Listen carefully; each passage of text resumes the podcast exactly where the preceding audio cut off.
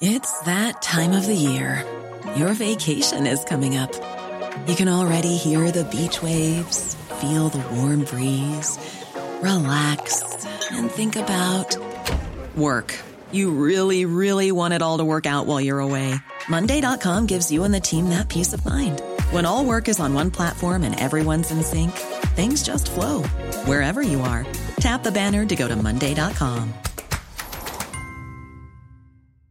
Quality sleep is essential. That's why the Sleep Number Smart Bed is designed for your ever evolving sleep needs. Need a bed that's firmer or softer on either side? Helps you sleep at a comfortable temperature? Sleep Number Smart Beds let you individualize your comfort so you sleep better together. JD Power ranks Sleep Number number 1 in customer satisfaction with mattresses purchased in-store. And now, save 50% on the Sleep Number limited edition Smart Bed for a limited time. For JD Power 2023 award information, visit jdpower.com/awards. Only at a Sleep Number store or sleepnumber.com.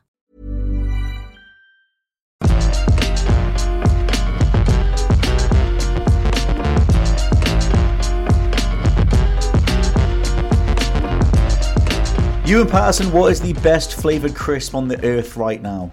Oh, Shoot oh, from the hip, man. mate.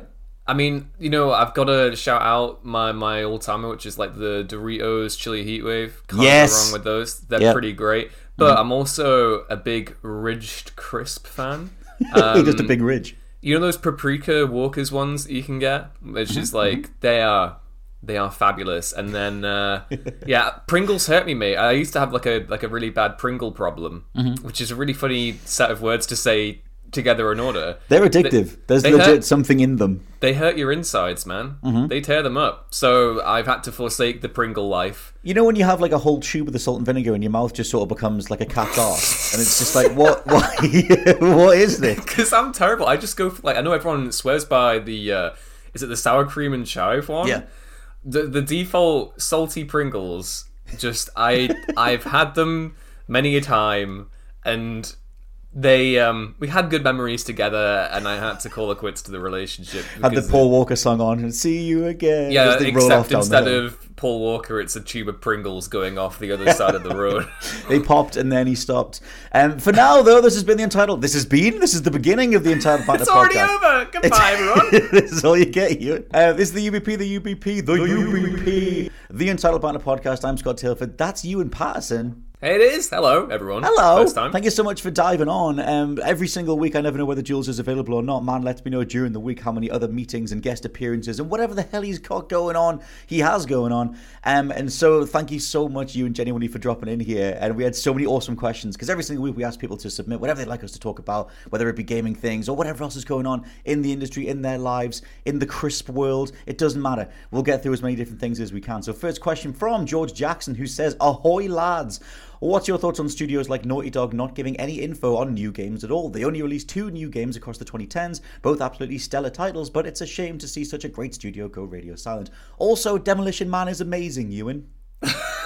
I know George is a patron of the We Love Dad Movies podcast, Right, which right. is very nice of him. And yeah, speaks our, truth. our demolition man chat, man. That's that's never there's, that's an, an irreconcilable uh, divide we have made there. Yeah, there's a, we've uh, we've driven a wedge uh, amongst the populace, but go check out Ewan's We Love Dad Movies podcast, where uh, me and him debated the de- the majesty that is Demolition Man, the uh, the perfect movie that is. Um, but yeah, in regards to like release slates and stuff, this kind of comes this question kind of comes in amongst all the chat about uh, the layoffs over at Naughty Dog. There was a lot of external contractors that were apparently working on the Last of Us factions multiplayer game, the live service game, whatever the hell that thing was going to be. Um, various staff members have uh, been let go for that, and the latest conversation around that is that the game has actually been cancelled altogether, but it's very much in the rumors stage. Um, but that general idea of a certain echelon of game studio kind of keeping all their cards close to their chest, where do you where do you come down on that? I want way more uh, openness. I would I would prefer making of documentaries every week. I would check in with the studios, whatever. Um, I can only recommend the likes of Double Fine Adventure and the studios that have put fly on the wall cam stuff out there, but it's always post launch. But I would always welcome more um, openness and honesty into the realities of making a game because it sounds Yeah, I- impossible.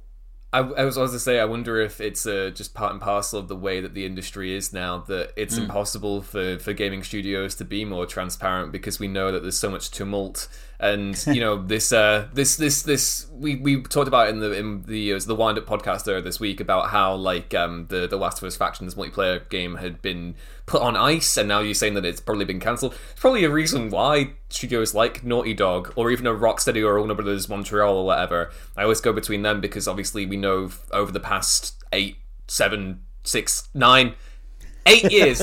Eight years that it's been since Arkham Knight, and the ten years it's been since Arkham Origins that numerous games over those at those studios got cancelled. We know that because we've had you know seasoned uh, industry reporters like Jason Schreier talk about the cancellations. Um, so it's difficult. I think it's it's one of those situations where because game development is so volatile, we're all mm. absolutely begging for more information and we want to know and be kept abreast of what's actually going on because radio silence doesn't inspire the, the best of confidence at times and it can mm-hmm. be quite frustrating but at the same time if they announce stuff early you get situations like the Knights of the Republic remake, where they announced it and they had the big trailer and there was loads of fanfare behind it, and it seems as if that project's been cancelled too. Yeah. I think this is more an issue with regards to ballooning development times and the fact that we're waiting so long for games to get made now, mm-hmm. that there is more risk in being open and transparent as a studio. Mm-hmm. It's very it's very frustrating. I think it's just the nature of, of game dev. That's now. a really good point. That like it's almost like they they don't want to let anybody know what's coming because they can't even guarantee it's actually going to get there at all. Like I always think of the likes of Scalebound, the amount of positive general reception conversation that was around that game way back on the Xbox One, and it just didn't make it. We had gameplay demos, we had trailers, we had everything. Um, you know, in Fable Legends as well, like that game was being played at press events and everything, and then for whatever reason, it just got canned. Um, yeah, there's a whole mess of issues regarding the production budgets and the reality of how long these things take. And we mentioned it on the earlier podcast across the week about like you know when something gets greenlit now, and it was Jason Schreier saying it that you're sort of planning games for the next generation of consoles, which is ludicrous.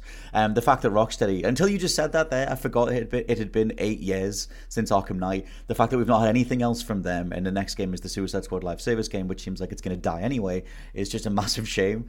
Um, so yeah, I for me like it, it's it's a wish it's a wish list thing. I would want a massive overhaul of how much money gets put into these projects, um, and it's one of those things where I'm looking at a movie like The Creator, which is currently doing the rounds of something that's been budgeted very very well. It's being held up against the the bigger movies that do the rounds, the MCU's, the DC's, everything else, as a way to do a gorgeous looking movie, a top tier looking movie, um, for a fraction of the cost. And you would hope that gaming gets there as well because um, I just want these creatives to put more stuff out. I would much rather have five smaller games from Naughty Dog staffers and Naughty Dog creators um, than one every sort of six years or whatever it is. Uh, exactly. Uh, and like, same with Rockstar. Like, yeah, Rockstar I was going to say as well with Red Dead Redemption 2, again, my favourite game of all time, an absolute labour of love, a masterpiece that was crafted over many, many, many years. However, at the same time, even though I would love a Red Dead Redemption 3 that is just as big and as detailed and as, you know, infinite in scope as that game, mm-hmm. I'd also much rather have, like, loads of little Red Dead Redemptions. Like you could have done a smaller Sadie Adler spin-off. You could have done this and that. Mm-hmm. People say, oh, maybe they'd be milking it at that point and you get bored of it. But I think there is a, a, point in time at the minute, you know, stoked by conversations around games like AC Mirage, mm-hmm. where I do wonder if people become more aware of the process of well, there's a happy medium, isn't there, between like annualized so. ga- annualized games that come out all the time and like very little innovation between them, like the like the FIFAs or the FC 24s now, or the, or the Call of Duties or whatever, and the really long, you know, AAA titles that take forever. I think we're just in a situation now where it's almost like we're we're reaching a critical mass of how big these games are and at what point does the industry and studios and publishers how much money are they willing to put up front for a game that they're not going to see their investment returned on for mm-hmm. nearly a decade you know there's there's it's just it's no other industry I feel entertainment industry I feel is working like that currently no. they're getting their profit turnarounds much more quickly mm-hmm. um, and I'm not sure that that the industry is reckoned with that at the minute because it still must be working, obviously, and that's why you're getting more live service games so they can tick over the funds in the meantime between entries coming out. But mm-hmm. yeah, it seems as if it's um, there is a there is a ruction waiting to happen with all this it feels like there's like there's a hope that if we do put all of this money into this massive long uh, production cycle and we have all this marketing and all this hype and whatever else that it all pays off and everyone goes home at the end and they never make anything ever again. Like in regard and especially on the shareholder side it's oh we all we cashed in we did really well. And they're not in it for the creative side anyway from the beginning. Um, but yeah it's one of those things where the amount of money that circles these projects and we see them so many of them go sideways. Like the likes of cyberpunk even though that game has, has recovered quote unquote especially in regards to the the new critical response the DLC things, it was revealed that they lost, well, they spent 125 million trying to get it back on track again, and their um, investor value was way down for CDPR. And it's like that overall conversation of like this could have all been avoided based on better managerial decisions. I know it's not a live service game, but um, that game's multiplayer has largely been cancelled, which would have been their live service continuation of all the mechanics and everything. But um, yeah, I just I think it's one of those things where the industry has chased the tech industry for a while, like shinier graphics, better rendering, greater physics, mechanics, etc., which I do want, but they've not really made it manage along the way. And I think we're hitting such a, a, weird point at the minute where, like, the last couple of weeks or the last month or so has been dominated by layoffs. Studio, um, just various stories about studio layoffs and just the amount of um, people that were brought on board across the pandemic to do even bigger games. That just it's not sustainable.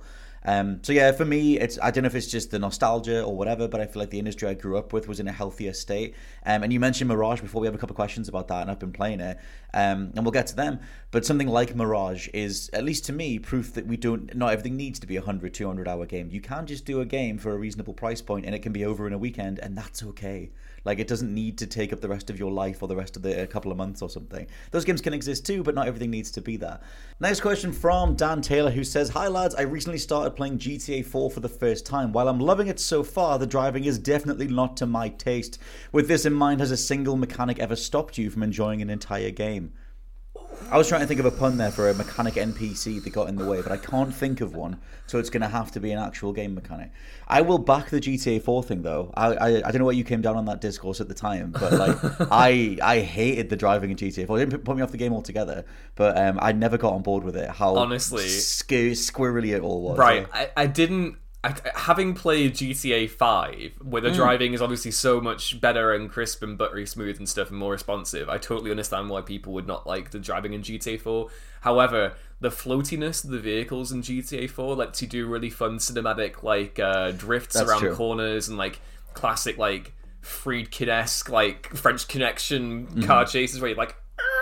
so I do kind of like that, even if it is way too bouncy and and floaty. There is definitely a game out there which has caused me enough frustration because I didn't like one specific thing about it. Mm. I think I bounced off Shadow of War very quickly due to the um, the the army management stuff where yeah, you had to yeah. like where back when it first came out, I remember being so excited for that game, playing it, and mm. uh, bef- before they excised all the uh, the the microtransactiony stuff, mm. I saw all of that, and I was like you've literally turned what which was which was a very streamlined, really well polished, well made open world game.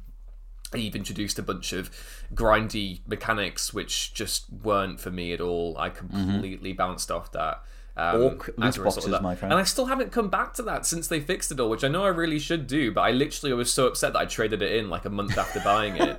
Um, See that game, like I, I beat it up at the main story, and it was like I never done any of the end game stuff because that was where the grind really came in because it was just incentivizing you to pay your way through to get the best army to do those mini games and everything. But I still think that that game's mechanics, like the the guts of how the AI works and the guts of how it generates enemies based on how you kill them and everything. I think that stuff is so cool. Oh, and it hell sucks yeah. that Monolith didn't do anything else with it or weren't able to because I know it was like patented and everything um, from the top down. Like, assumedly, their Wonder Woman game will be the next version of that where you're turning people and things like that. But it's been so long. We talked about Rocksteady before. Monolith, I mean, uh, Shadow of uh, Mordor was 2014, Shadow of War was 2017. 2014? So I know! it's kind of ridiculous.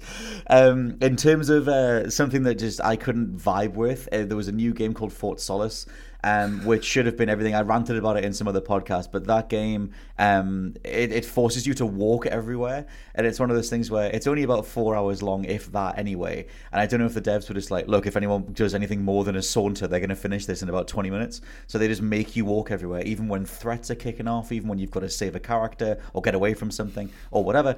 And it's not necessarily a mechanic, but they enforce it so much um, and the way that game's map works, it's all really slow animations and everything. It's like if, if Red Dead 2's camp pacing was a whole game, it's that. And after a while, I was like, I totally get what you're going for, and the art direction is gorgeous, but this thing is painful to play. It was a slog to get through. I actually have a more accurate response to this one as well. Uh, when the Lego games introduced their dynamic split screen. Uh, oh yeah. Like I used to love the Lego games when they were like you you both shared the screen together. And I remember when mm. Lego Indiana Jones 2 came out, and I love the first Lego Indiana Jones, probably my favorite Lego game. I mean, I love Lego mm. Batman mm. 2 as well. I think those two are my, my two favorites. Um, but when they introduced dynamic split screen, I just remember playing it with my dad, and we were both so disoriented by this rotating screen. it would rotate. it- and it's it's it's so annoying because they've largely kept that since. I think I, I think the uh, the the the Skywalker saga was different, where it's like you just had two like split screens in general. So Mm. obviously the whole the whole idea with that is that you're not restricting people. You don't have to walk with your mate to go everywhere. Mm. But I think that was fine. I didn't have an issue with that. Like I thought it was fine to be stuck in in the similar spot on the levels. I know it maybe it opens up more game design aspects to them, um, Mm. which would make sense to me if they had online co-op as well, because then you could actually like do that with other people and you wouldn't be restricted by the screen space. But Mm. definitely when Lego Indiana Jones 2 came out, I jumped out of that immediately because of the split screen. We just couldn't we couldn't crack it.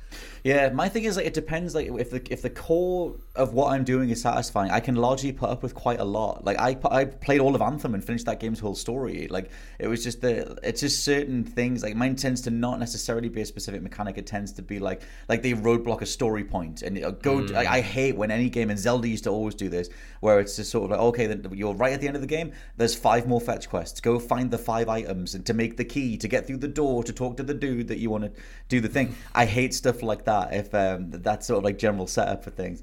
Um, question from Jack Asbury who says, "I know he's been back a while, but I just want to say it's great seeing and hearing you. And again, what brought, what brought you back to what culture? Oh, Other than me kidnapping you with a giant burlap sack. Yeah, Scott literally bundled me in the back of his mystery machine. can't get and away. Took me You can't get here. away. That's a really nice thing to say. Thank you. Um, on that question, as as far as I can like actually like say and stuff, um, I definitely missed the video side of things. So I Mm-hmm. left what culture in 2021 um which people have been keeping up on my social media. Will know that was that was kind of a wild year for me. It wasn't a great year. Lots of Mm. not fun stuff happened. My dad passed away and there was just loads of like covid lag. We were still kind of working from home and not really Oh, yeah, man. there was lots of stuff going on there. And i think for me at the time i needed to get more experience wider in the industry because what culture was my first job. I went Mm-hmm. away and did that. I also needed to kind of think to myself like what is it that i actually want to do? Am i a comics person am i a gaming person am i a film person um, and over the course of like the last couple of years, I basically gained some value perspe- valuable perspective. Um, realized that I missed the video side of things a great deal. Missed working with my friends as well. Um, and the way it just it just shook out, it, it, it worked out pretty well. I think there there are certain changes that have been made and other stuff. So yeah, I think in general, um, it just made sense to come back because yeah, and, and and right now I'm like super happy. I'm working on like doing film for the for the main channel, and film is like I've, I've kind of realized is like my main big passion because I've been burnt out on superheroes quite a lot recently, and I didn't fancy the idea of going back into that world. Um, and I can still do gaming stuff on the side because I have my little niches within gaming. So the current situation is, is working out quite nice. I, I genuinely just think it was a case of like your tastes as a person change over time, Totally. um, and I couldn't really just superheroes and comic books, and then also Star Wars. It's just I'm so burnt out on that stuff. There are still certain things that I will enjoy, like Star Wars Jedi Survivor, which is obviously an amazing time. Uh, obviously, like you know, I'll have a space in my heart for the old stuff too. Um, but I think it just yeah, like um, film was the thing that I want to focus on. An opportunity opened up here to do that again. Um, and He climbed back into the sack himself. yeah, and there's the the office as well, which is fantastic. And Mm-hmm. yeah, it's um, it, it feels yeah, no, no, that, without going without going like massively off the deep end about why it's just like it just it just made sense is the short answer. Yeah. Also, I absolutely love you, and I was so glad to have him back. And things like this are lush. Um, and yeah, also shout out to Josh Brown. Like the ability for Ewan to hop on things is mainly because Josh has taken some time off, but Ewan was the first person I asked and wanted to have on um, to help out with the pods, help out with the videos, news, etc. And um, yeah, it's lush. I mean, we go back like ten years now. It's been a long while since we were first in touch. Maybe nine it's, years. It's eight eight years, eight years. So it you were still in uni, and then it was like the I was like. beginning of yeah. 2015. It was 2015. Right, yeah, because you were covering Arkham Knight and everything. But like, yeah, that was way back when you, uh, Ewan was still in uni, and like I was still building the channel and everything. And so I like circulated an email around, and we got in touch. And then it was like, Ewan's awesome at everything. Can we please get him on board? And then everything came together after that. So, uh, so yeah, man, it's been awesome to have you back. Like, genuinely, it's lush. Question oh. from Matthew McGowan, who says, In general, do you prefer chunky, weighty, heavy combat that feels impactful but risks being slow or boring, Dark Souls, God of War 2018, or fluid, smooth combat that feels graceful but risks being floaty or weightless, Ninja Gaiden, Devil May Cry, or Spider Man? Oh, see, I think Spidey's combat feels punchy. I think it depends on how hmm. like you how it's implemented. Like Batman hmm. Arkham is very fluid and stuff, but the way the vibrations and the control and everything, and the animation, the noise design and everything. The way when you make impact, that still feels punchy to me. Um, It's so uh, to me, it's worlds away from the Soulsian trend. Though. Oh Like, yeah, yeah, yeah. I think I think it's honestly for me, it's a matter of like how it's executed, kind of like in terms of presentation. If Mm-hmm. you can make you can make the floaty stuff feel punchy. If you like feel the sword entering the enemy's guts and like you you hear all the viscera and stuff. But 19 yeah, inches of viscera. I guess I, I yes, um, I do enjoy the slower stuff too. Though, like I think there's um, there's a meth- uh, methodical satisfaction that comes from learning learning an enemy's set patterns and being patient, figuring out how to do things. Um, I guess yeah, the, the satisfaction for me is more derived from like the the presentation side of things, and necessarily the uh, being a, a god and being able to wipe out a set of people or have to be really methodical and cautious and stuff. I don't know. my like for me where I am right now, and I've played all this everything, all the Souls games, all the spin-offs, everything else. I am sick to death of that model, and I think overall, like I- I'm a Matrix kid. I'm a slow motion wall flipping, like give me all the fun moves kid. So like I want to take out a platoon of enemies in a really cool, fancy way, and then I want to stand at the end, sheath the sword, and they all fall over at the same time, or something like that. Like I'm into that stuff. So like, um, give me DMCs, uh, Ninja Gaiden. I love all the different moves that you get in Spider-Man. Um, so I prefer the latter in this case. I, I'll, prefer. I love acrobatics and athleticism in combat models. I want to be able to show off. Like I want to have a, a, a a definitive sort of arc from when I when I started as a character and, and maybe a few hours in, where I'm more comfortable and I'm putting more flair into my combat and everything. Um, but it's just because I was raised on movies that had loads of slow motion in. I'm loving Mission Impossible too. Like it's I'm, I'm that guy.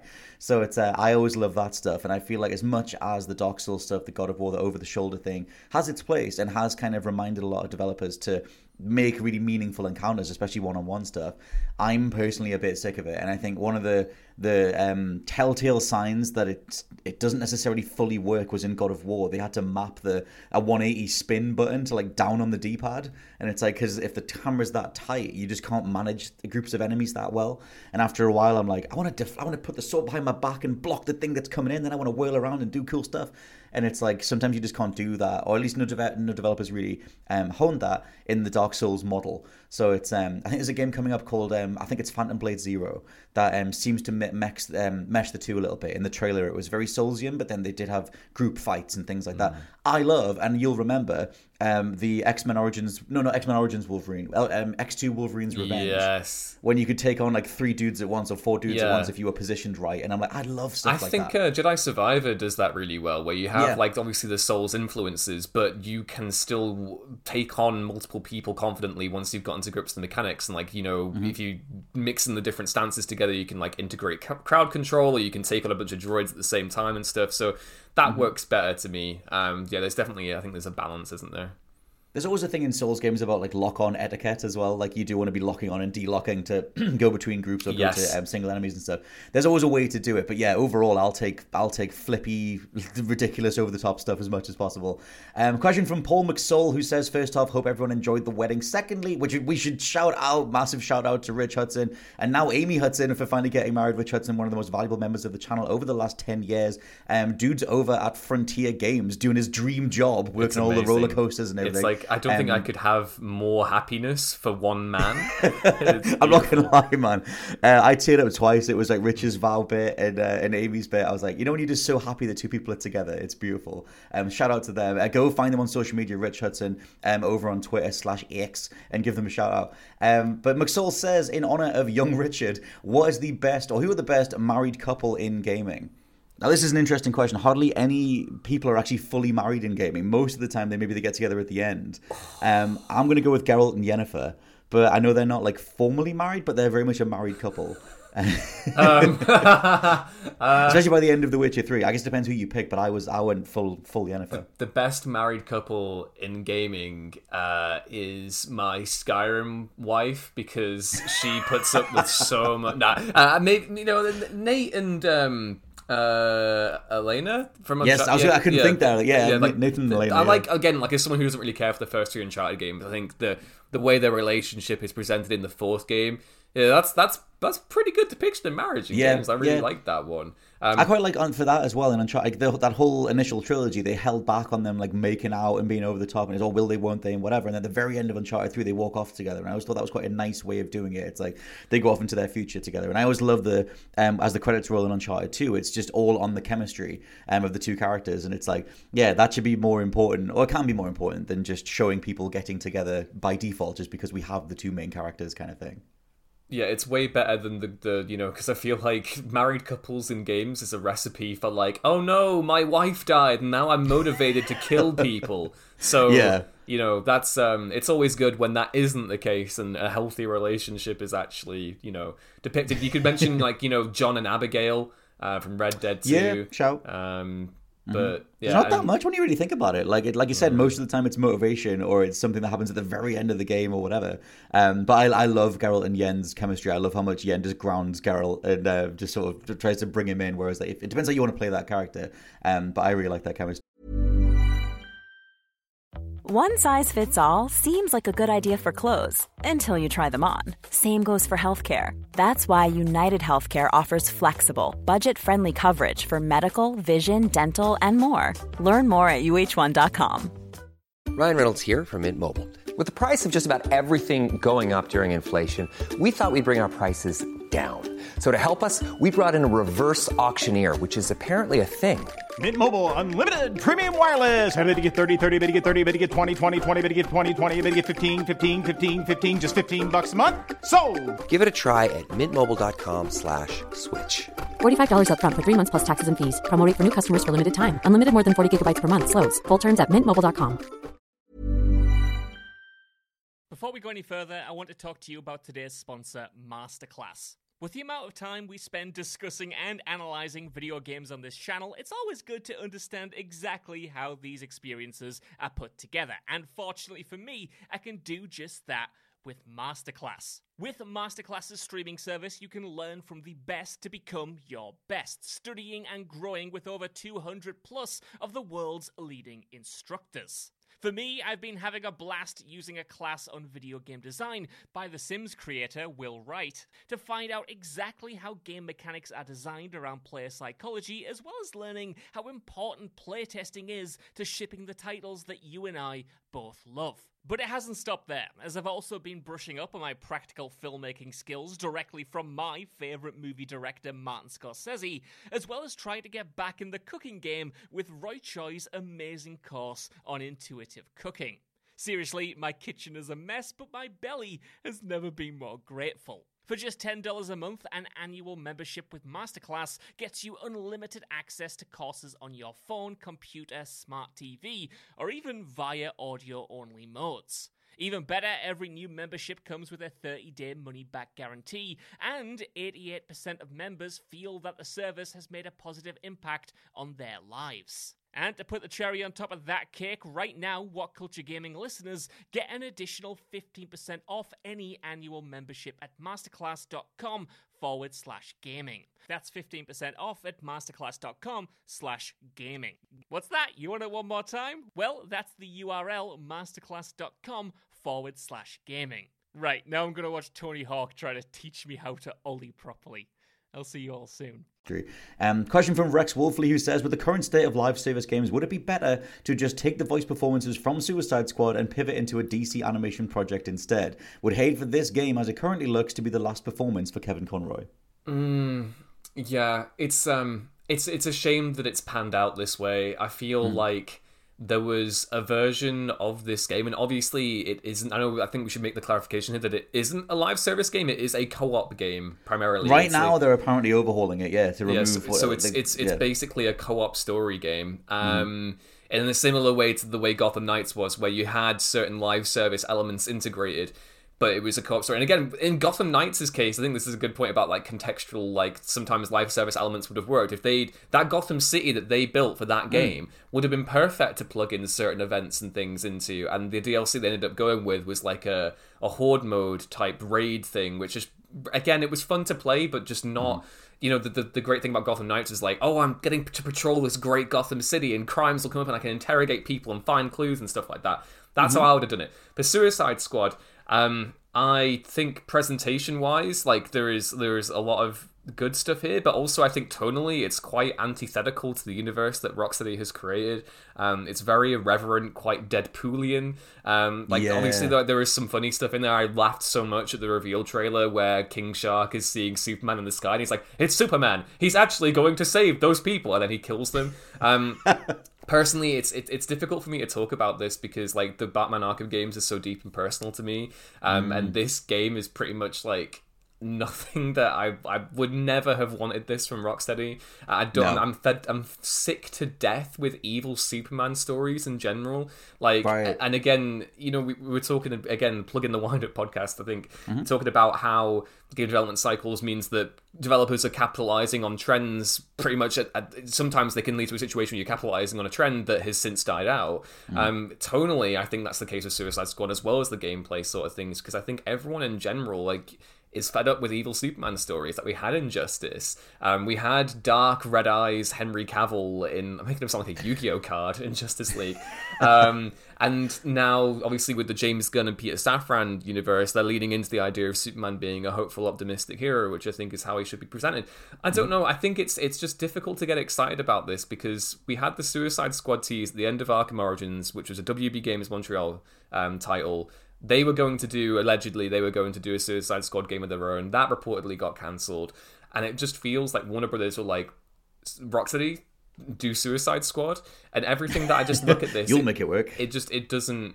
It, it doesn't feel like that, and it, it, again, like it is a shame that this is Kevin Conroy's. Um, I mean, I'm sure that he's done an amazing job in it, and like Yeah. the voice acting overall, it sounds wonderful in the game, and like presentation wise, that that that's all good. Um, Because but yeah, like, it's just, it timeline just, Mm-hmm. wise. Oh, sorry, just like timeline wise, this is meant to be the same Bruce from the end of Arkham Knight Yes, survived. so and- there's yeah. there's so many weird questions about this. Like, is at the end of Arkham Knight, obviously spoilers for an eight year old game there, but at the end of that, Bruce Wayne um, fakes his death, and then it's revealed in a post credit sequence that he is taking on a new mythological version of Batman, and there's loads of stuff here where I. Oh God, I could go into a whole rant about this. It's probably worth doing an editorial about this. At one We should do a video so on it, if yeah, you're yeah. ever down for it, because the mm-hmm. way the Batman Arkham series started off, it was like Paul Dini, who was one of the brainchilds of Batman the Animated Series in the 90s. It was very much his thing. There were mm-hmm. certain, obviously, huge, almost 90s Legends of the Dark Knight comic influences here.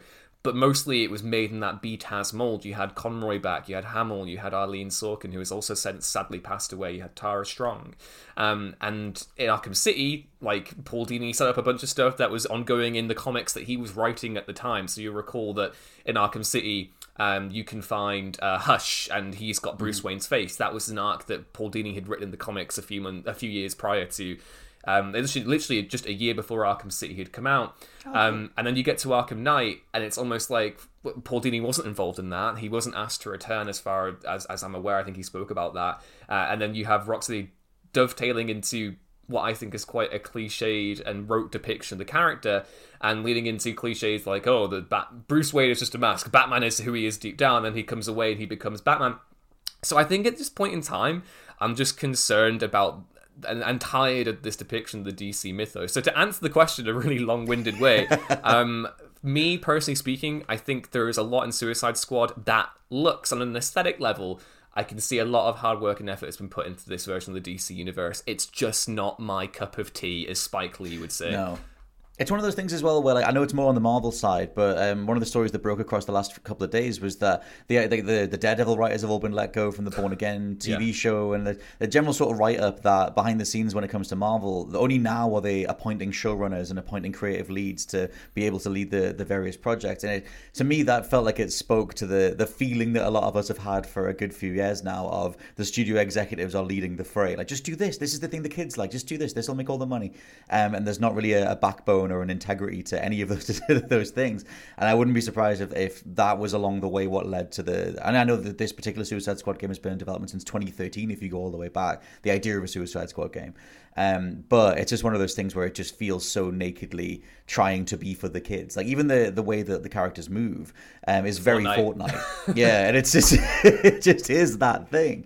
Um, and so I think uh, you know because it's been in development for so long, it is just part of a bygone era. And it'll to, to me, I'll be amazed if it doesn't go the way of the Saints Row reboot. Um, but I guess we'll see what happens. In regards to Kevin Conroy, like you said, you and like the his performance will be the, the, probably the best thing in it. Um, but I think most of the character writing and everything will. I guess the performances side of it will be solid. But um, yeah, it's a weird thing. I think at this point, at least for me, just get it out and we can get past it. And maybe there are salvageable elements of it. But um, their decision to delay it a whole year and try and gut it and There's- change the genre, no- like I, I- nah. I don't see how you you've got the skeleton and musculature there. I'm not sure how much you can rejig that to be anything Mm. like. And again, like not to go off on about it because I've spoken about it before, but Mm-hmm. like giving them all guns. He's called Captain Boomerang. He's not called. he's not called Captain Gun. Captain Gun. Uh, King Shark. I want to bite people as King Shark. I don't want to be Mm-hmm. using like guns and stuff. It just feels. It just feels like you're shoehorning in DC characters into a different game. It's very Avengers as well, where it was like we need to have a, a set of skills, like giving like Hulk a ranged attack or whatever, giving Kamala Khan a ranged attack, so she just her palm just goes way out into the the the, free, uh, But the, at the least, distance. at least they committed to their powers there. Like playing as the Hulk Yeah. in Marvel's Avengers, I felt like I was playing as the Hulk. Captain America's Shield stuff was all really fun. Iron Man had a lot of Mm-hmm. cool and even if they could do a lot of the same things together, they were still using abilities that were their powers. Like That's true. That's very true. I just meant it ended up becoming like limiting for the levels because it was like Yeah, everyone yeah, needs yeah. to be able to get through here. Um, but yeah, we'll we'll see what state that thing arrives in next year. Um, question from KTM four two one who says, "Afternoon, hope all is well." Question for me for Scott is, "What's my thoughts and out of ten for Assassin's Creed Mirage?" And also, is Ubisoft showing that you can really la la la la? Is Ubisoft showing that you can still make a good and enjoyable fifteen to twenty hour story experience for a lower price than the massive hundred hour stories that we get for seventy pounds? Um, I'm still playing through Mirage. I'm about 15 hours in. Um, I think it's awesome. Like I think it's exactly what I wanted it to be. It is very standard for an Assassin's Creed story. Um, it is literally just uh, Basim finds the you know the hidden ones. It, it's the, before they're called the Assassin Order and everything. Um, gets recruited, becomes an assassin, and then at least that's as much as I've done so far. And from general discourse around the game, it seems that's pretty much it. Apart from apparently at the very end, they start tying things back into uh, Valhalla, which was in itself very over the top, especially when it came to Basim and the main characters.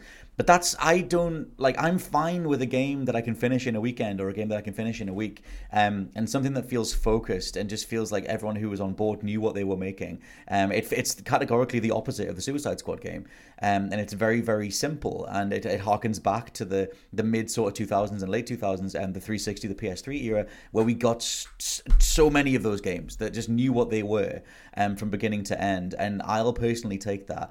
And so um, it's one of those things where it is very much the 2007 original Assassin's Creed with the gameplay additions of the, the specific things from Syndicate, Unity, etc. Um, but personally, I'm there for it. I've been with Assassin's Creed since the beginning, and I'm happy that they're just doing one like that. Even though you just have to add the little caveat that it is glorified DLC, and chances are the next Assassin's Creed will be more like Odyssey, Origins, Valhalla again.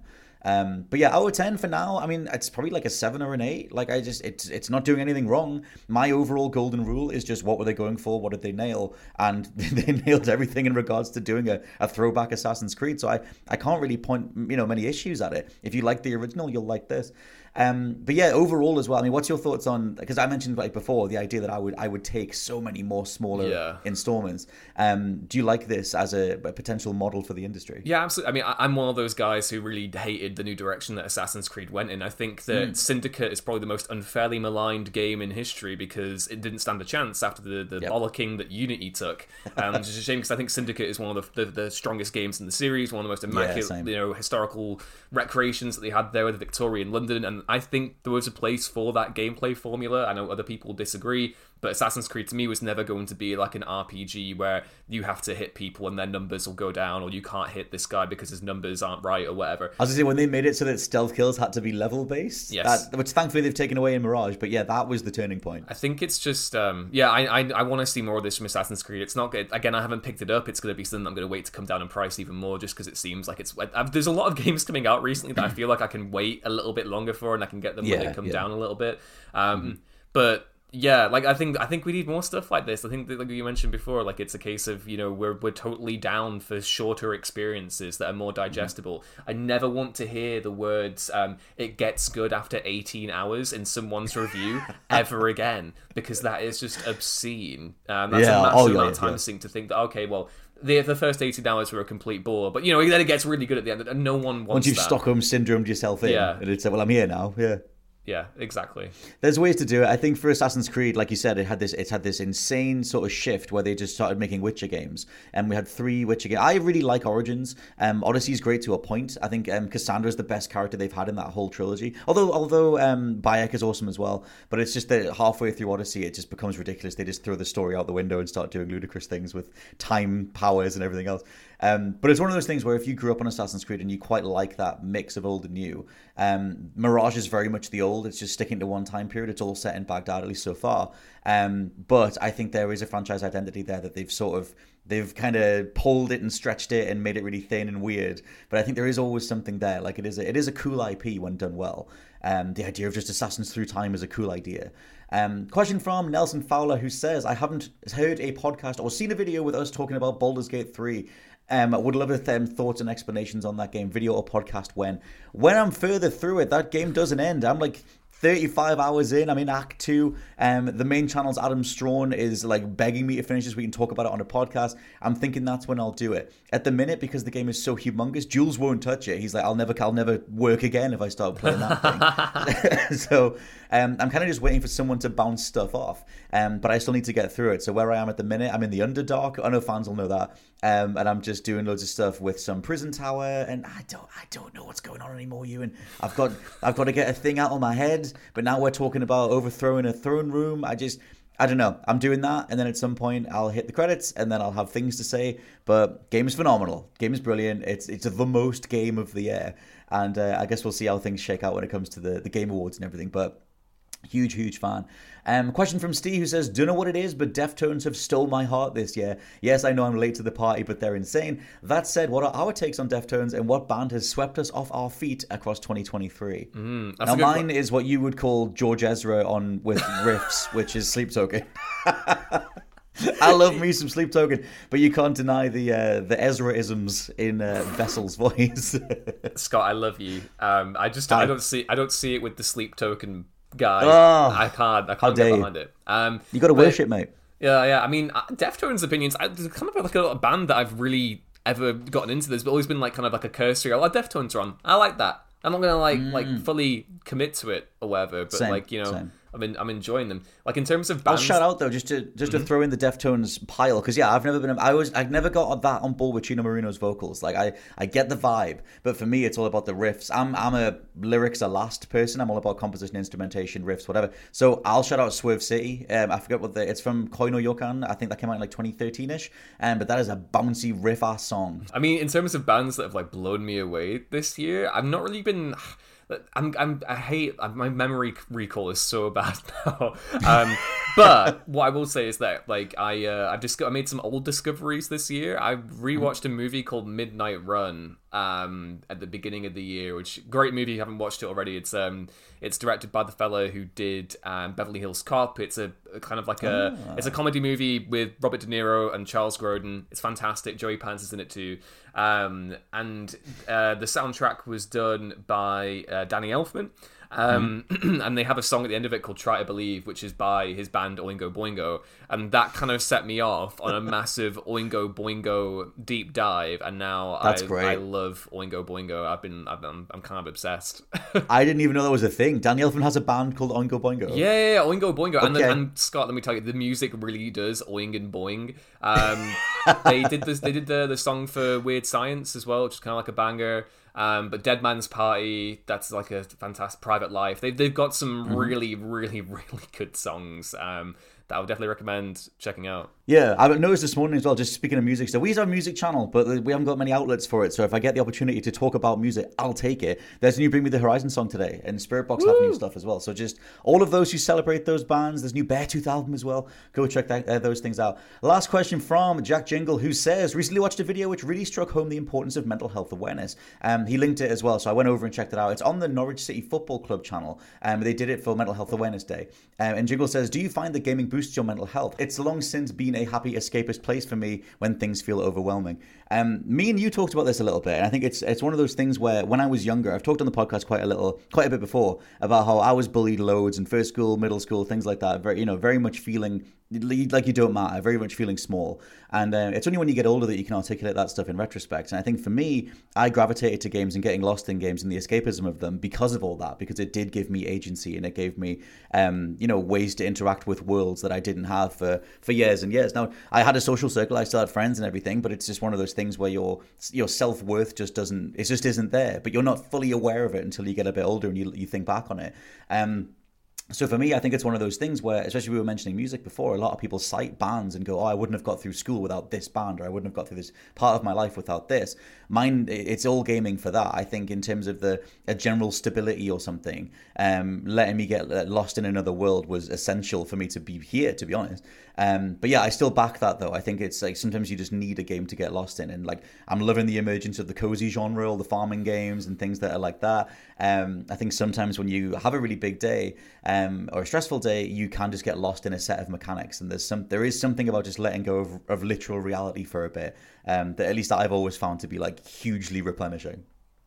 Yeah, I need, I need to echo your sentiments there. Like, definitely kind of similar journey for me with video games when I was younger. It'd be kind of mm. like, um, it was like a great thing that I got to do with my dad growing up and stuff as well. Mm-hmm. And then obviously, you know, as a teenager, we had the great golden age of like the seventh console generation, which was just fantastic to live through. Being a teenager and not having to worry about like work or responsibilities or anything. Um, I mean, obviously, yeah, there was school and stuff, which my GCSEs and A levels weren't uh, weren't best pleased with. But you know, going through all that, like that was that was fantastic. I think for me now, it's like um, there are certain games that I go to quite a bit and get heavily invested in. Um, like I, have spoken before about how much I'm into Hell Let Loose. I actually haven't played much of that mm. in the mm. past month because I have been so busy uh, for partially for embargo related reasons that will become clear yep. next week.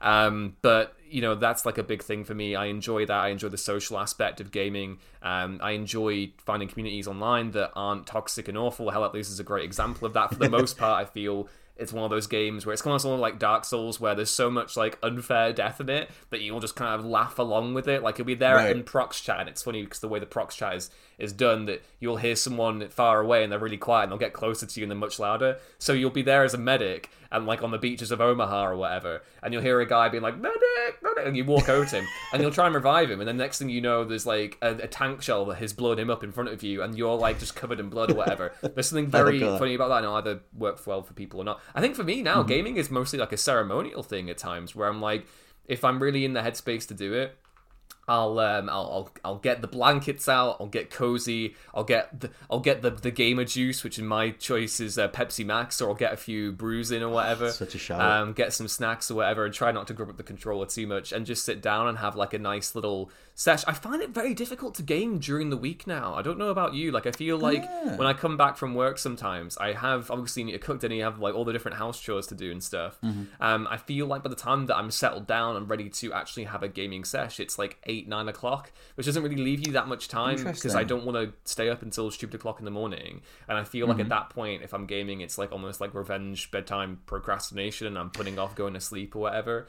So for mm-hmm. me, it's like I tend to do it on the weekends now, and that's if I don't have as much going on. Um, but definitely, mm-hmm. yeah, like it's still it's still a source of you know encouragement when it's not you know frustrating me or whatever. And it's just it's just nice to yeah. play with your mates as well because like I've got friends all over the country who I don't get to see very often. I'm originally from Liverpool, so I have a lot of mates back there. I've got my my family in Glasgow as well, um, mates who live in in Cumbria. So gaming is kind of an opportunity to just hang out with the boys again and like talk mm. stuff. So yeah, ga- I think quite a lot of people have that yeah, gaming is very good. People have that thing where it is a way to just have like a, uh, like the lobby chat or the chat in general is just a way to reconnect. It's like rather than just have a, a phone call or a DM or whatever. So we might as well have a couple of games or something and we can catch up that way. Uh, I think that stuff is really like is understated is how effective that can be um, in like maintaining those relationships and everything. But um, yeah it's one of those things where it's um, in terms of how much i'm playing like i like i'm playing my switch on the train like on the way to work. I'm hopping back on the switch on the way home. I love having a train game so i can get through something um train like, in those little yeah, I should play Train Simulator on the way. Um, but uh, yeah, I like having those little stints, and then it's like, like you said, that idea of it being like a little, like a ceremonial thing. Like I'm going to treat myself to this specific thing. Um, the other week, like looking forward to uh, Mario Wonder coming out, I was like, I'm going to order a cheeseburger, and I'm just going to like sit with a glass of Coke and a cheeseburger and play a bunch of Mario. And um, I think sometimes in my head, I'm like, oh, I'm doing that and it's like it's like too much of like a set piece thing where I'm like, oh, it's almost like an Instagram photo or something, but isn't being taken, but it feels like that. But sometimes if you get that right and it's genuine, it's like, nah, this is great. Like you're just getting lost in it for a bit. You haven't got to worry about anything else because dusting can just leave me alone. I don't need to be dusting. Dust, man. There's, just, I, oh man, dusting is so. Why does dust have to get everywhere? And mate, whatever you do, don't get any kids listening. Don't get Lego because it'll get. it's impossible to dust, man. It's, I'm not even got Oh, God, yeah, here yeah. anywhere, but yeah, like dust. Oh god, I hate dust, especially the, the kind of like sticky dust. You know, sticky dust where it's kind of like a little bit clumpy, and it's like, oh, you need it to spray you as well to get you to get you to, to come off the Like, is it a spider? Is it a, is it a weird little tumbleweed of dust that's sort of gathered in one of the corners you missed? And it's even more just- annoying now with our with our increasingly finicky consoles that demand to be Mm. cleaned so regularly. It's like, oh please. Don't. Meanwhile, the Giga Chad Xbox underneath the corner, overheating and getting dusty. It's like I'm still trucking. thing, the Series X it turns itself on to clean itself out at random times, and I think it's I I think I've got it turned on some setting that lets it do that, but I'll just Wait, randomly does your, X, it on. your Xbox can go and it like sheds all the dust or whatever? Yeah, it just sort of just like a little poof like a, in the like corner. A, like a chicken has gone down into the vent and a bloom of feathers is coming out. Yeah, yeah, like it's it's not like it's quite like a calm. It's not like that powerful, but it does sort of it does a thing that cleans itself out every sort of I don't know a few My weeks or something. Maybe it depends how much my you PlayStation use doesn't do that. All it does is just go eh, sometimes. And I'm I like, tell you what sucks with PlayStation. You know, in the DualSense, how um, obviously the standard way you would hold a controller Mm-hmm. behind where your fingers hold, like because they have all those little divots because the the design on the DualSense is all full of the symbols, PlayStation symbols. That's not a nice little set of divots. Oh. You know, when all of us sort of realized that there was like gunk in between the oh, little you, gunk, cracks. you on- gunking? I'm a, I'm a gunky boy, but like all the stuff on the the side of a regular controller, Yeah, where it's yeah. that big that big loin uh, loin big long line big loin. between the casing. I think it's not necessarily that it's worse on a DualSense, but it, it gathers, man. I've not looked. in there. I mean, I'm, I'm afraid. To I, I'm telling you, after this podcast, you should every single person listening to my voice right now should go check the back of your DualSense for gunk. You will find it. World of Goo. It came out in 2014. It's still going. We are the World of Goo. I'm letting you know. I'm gonna have to get one of those little. Those little rubbery things where you can like it clings stuff, but then it'll. The Yeah, I feel like there's so gonna be some- You'll just die anyway. some solution to this or something, yeah. And um, but you know, on, on that note, this has been the Entitled Partner podcast, the UBP, the UBP, the UNBP, and a massive thank you to Ewan for helping out with this in general. Also, a massive thank you to all of you for sending in your various questions and talking points. I've been Scott Tilford. That's been Ewan Patterson. Goodbye. Bye.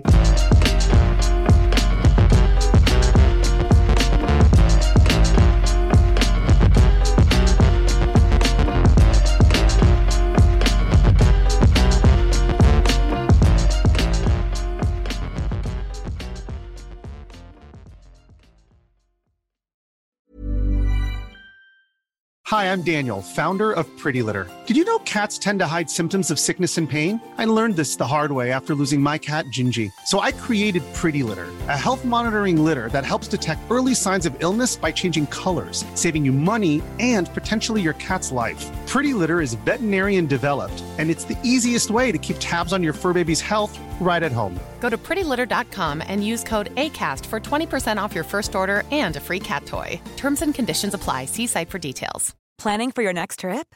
Elevate your travel style with Quince. Quince has all the jet setting essentials you'll want for your next getaway, like European linen, premium luggage options, buttery soft Italian leather bags, and so much more. And is all priced at 50 to 80% less than similar brands. Plus, Quince only works with factories that use safe and ethical manufacturing practices. Pack your bags with high-quality essentials you'll be wearing for vacations to come with Quince. Go to quince.com slash pack for free shipping and 365-day returns.